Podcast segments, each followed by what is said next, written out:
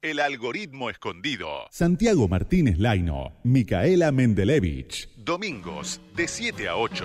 Radio con Voz.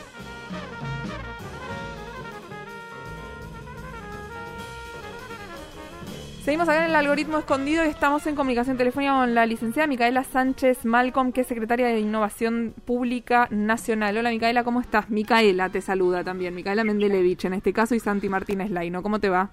Hola, Micaela. Hola, Santiago. ¿Cómo andan? Hola, ¿cómo andas? Eh, Micaela, lo primero que te quería preguntar es, hace poco presentaron un programa para la capacitación de mujeres en la ciencia, en la tecnología, en la ingeniería y en matemáticas y para las niñas también. ¿Nos contás un poquito de qué se trata este programa?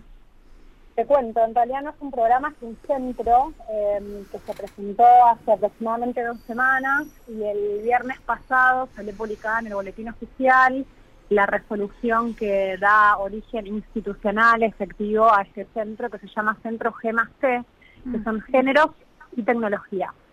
Es un centro que básicamente se conforma en el marco de la jefatura de Gabinete de Ministros a partir de la Secretaría de Innovación Pública, en articulación con ARSAT, que es nuestra empresa argentina de soluciones satelitales, y que tiene colaboración y participación de diferentes carteras de los ministerios nacionales educación, desarrollo productivo, el CONICET, la Fundación Sadowski, participa el INDEC para el armado de, indicadores y variables, entre otros organismos, pero que tiene la particularidad de que además incorpora a las principales empresas de tecnología que operan en el país. Estamos hablando de, de Globan, de Facebook, de Google, de Amazon Web Services, de Nokia, de las tres grandes compañías de telefonía celular, que básicamente a partir de esa articulación público-privada lo que queremos promover es la formación, la capacitación, el desarrollo profesional y la inserción laboral de adolescentes, mujeres eh, y disidencias sexuales también, en las, líneas que vos planteabas recién, que son las carreras STEM. Muy bueno eso, buena iniciativa. Este Y te quería consultar, ¿cómo desde la Secretaría de Innovación eh, que, en la que estás vos, depende también eh, parte de una coordinación con la red federal de fibra óptica, con ARSAT, con la televisión digital, ¿es así?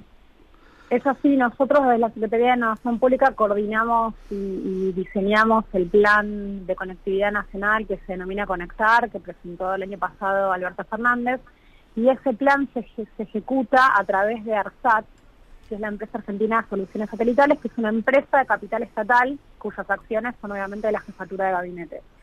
Entonces, en línea con eso, nosotros lo que hacemos es la planificación y el desarrollo de la inversión para actualizar y ampliar la capacidad de la red de fibra, que es la red nacional de fibra óptica que tiene más de 34.000 kilómetros de extensión.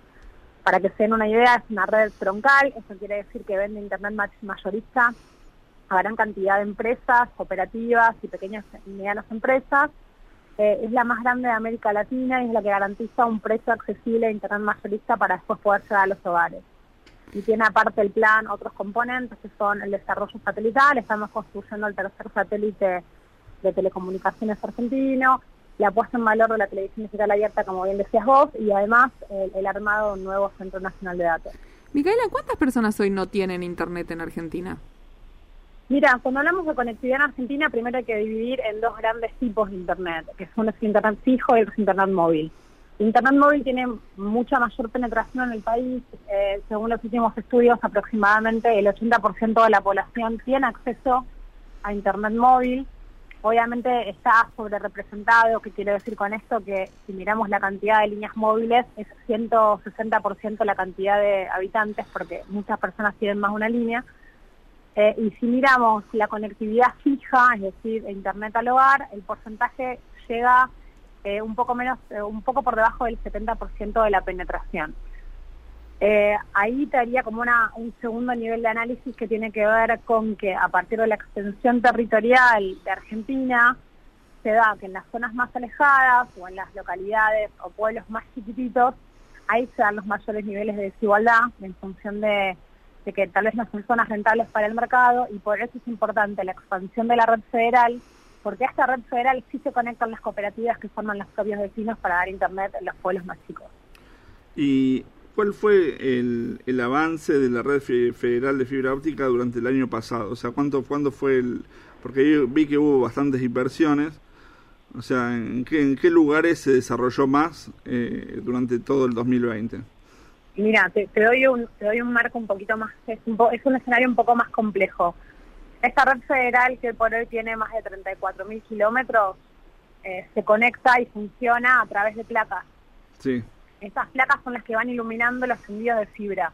Vos desplegás fibra óptica, lo tendés, haces un ducto, lo pones en el piso, pero hasta que no lo vas conectando a otra red, esa fibra queda oscura, ¿no? Claro. Todo este proceso de, de iluminación se hizo en los últimos años a través de placas que habían sido licitadas en el año 2012, si no me acuerdo, eh, se, fueron, se fueron incorporando y se fueron iluminando zonas de la red todos los últimos años, pero el año pasado, en el contexto de pandemia, se dio un incremento de la red de una solicitud de mayor prestación, obviamente Claro. por parte de todas las localidades, de un 40%, y la red casi había llegado al tope de sus posibilidades.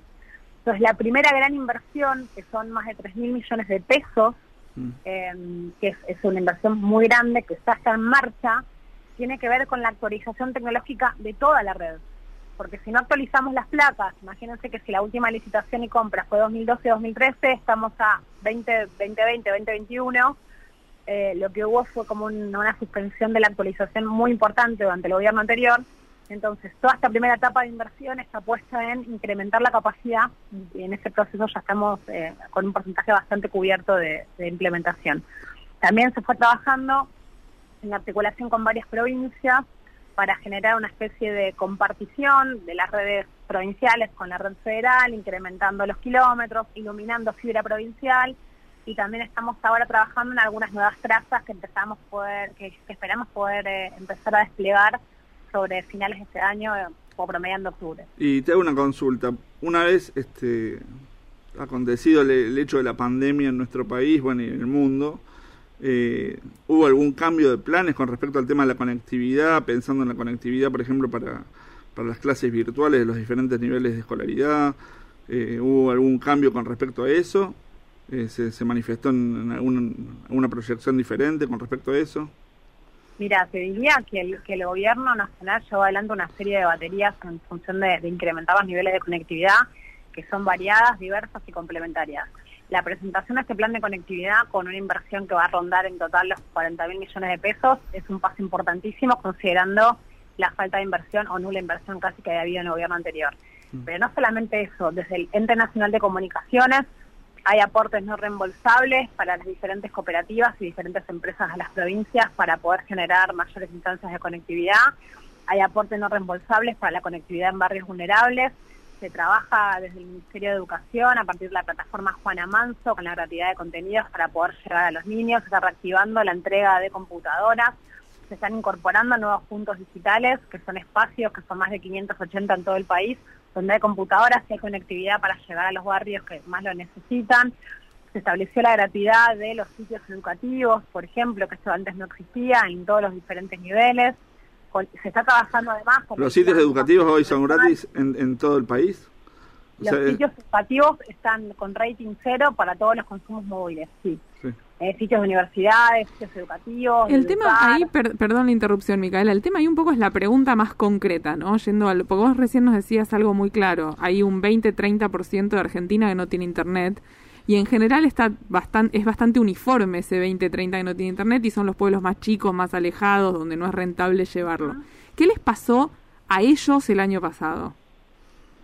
Bueno, eso era que hacer un estudio mucho más eh, federal y mucho mayor alcance que yo no te lo puedo precisar, digamos, qué les pasó, pero sí te estoy contando otras posibilidades que se dan desde la conexión a las escuelas, desde brindar espacios de intercambio de conectividad, como por ejemplo los puntos digitales, desde la gratuidad de los sitios.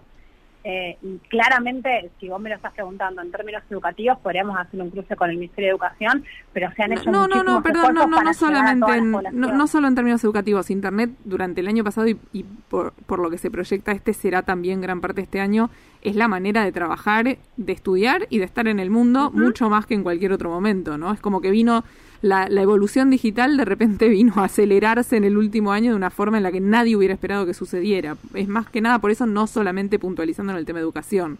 No, bueno, es que sí, por eso no te lo di, te lo, te lo enmarco en educación porque me parece que es un poco lo, lo más saliente hoy por hoy, eh, pero fundamentalmente tengamos en cuenta que las experiencias, los desarrollos, los recorridos profesionales en esta variedad territorial y topográfica también son diferentes.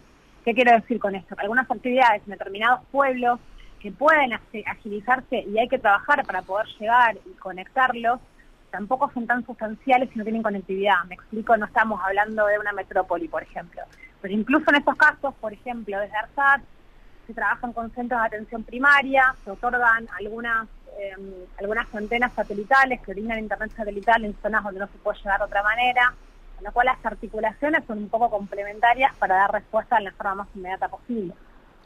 Está bien. Y tengo una, una última pregunta.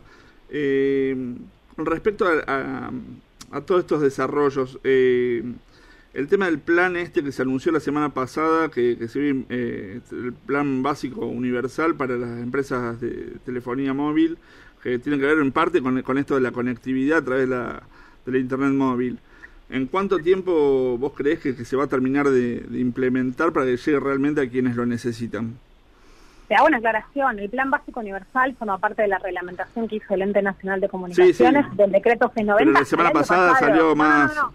El año pasado no no implica únicamente la conectividad móvil, sino que está pensado y ya se empezan y ya se empezaron a implementar en telefonía móvil, telefonía fija, internet fijo y televisión paga. Ah, Digo, eso va desde la Felco hasta DirecTV, que tiene un plan ah, por 190 mangos, y lo mismo pasa en gran parte de las cooperativas del interior que brindan servicios de telefonía, donde la telefonía fija en el interior todavía es muy importante, o de televisión paga.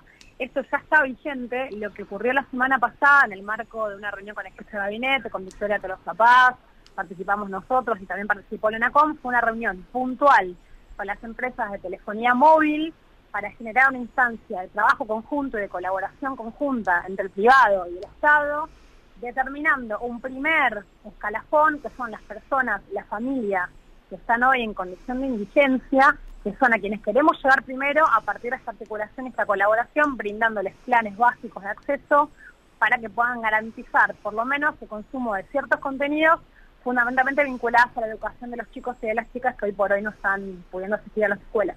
Bien, ¿y en cuánto, en cuánto tiempo crees que, se va a poder llegar a, toda esa población? Mira, a priori la semana que entra eh, vamos a tener una reunión técnica con los equipos de las tres compañías de telefonía celular, del Consejo también, y de, NACOM y nosotros, a partir de que puedan acceder al recorte de la base que ya hicimos, y en función de eso esperamos que en 30, 40 días podemos llegar a, a una buena porcentaje de la población. La última que te pregunto muy, muy cortita. ¿Cómo trabajan con estas empresas? ¿Hay reticencias o en general tienen un, diálogo y un trabajo fluido? Mira, esta, esta pregunta me parece un tanto subjetiva. Nosotros como funcionarios del Estado Nacional tenemos la obligación de tener intercambios, mesas de trabajo y de articulación con todos los actores de la economía y con todos los actores de la industria, en este caso de telecomunicaciones. En función de eso, tenemos una vinculación constante las disidencias o, los, o los no acuerdos después se dirimen como se tengan que dirimir en la justicia, pero por lo pronto tenemos la mesa de trabajo que tenemos que tener. Muchas gracias, Micaela, por la comunicación. Un saludo a ambos. Adiós. Gracias. Charlábamos recién con Micaela Sánchez Malcolm, secretaria de Innovación Pública Nacional. Nos contaba entonces, me impactaron los números. Un 70% tienen conexión eh, fija a Internet, un 80% a través de telefonía móvil. O sea que hay entre un 30 y un 20% de la Argentina que no tiene acceso a Internet, ¿no? Eh, es mucho el trabajo por hacer, evidentemente. Sí, sí, está claro que se viene, se viene avanzando, pero bueno, este, me parece que vamos a seguir desde este programa viendo cómo, cómo se siguen dando los pasos necesarios.